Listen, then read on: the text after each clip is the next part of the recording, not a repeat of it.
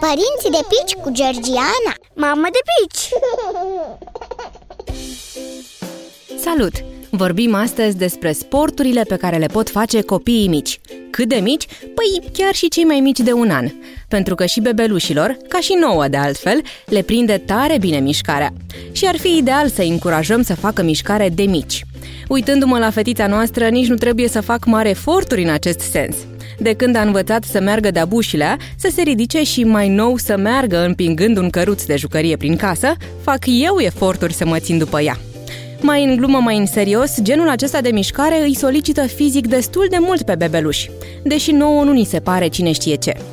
Până la etapa mersului de abușilea, îl poți antrena pe cel mic prin diverse exerciții de gimnastică, bicicleta cu piciorușele și ridicarea mânuțelor, de exemplu.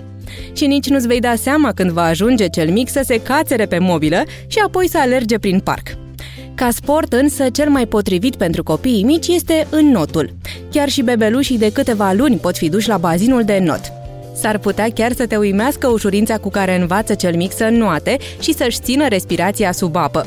Iar beneficiile pe care le are înnotul pentru copii sunt numeroase.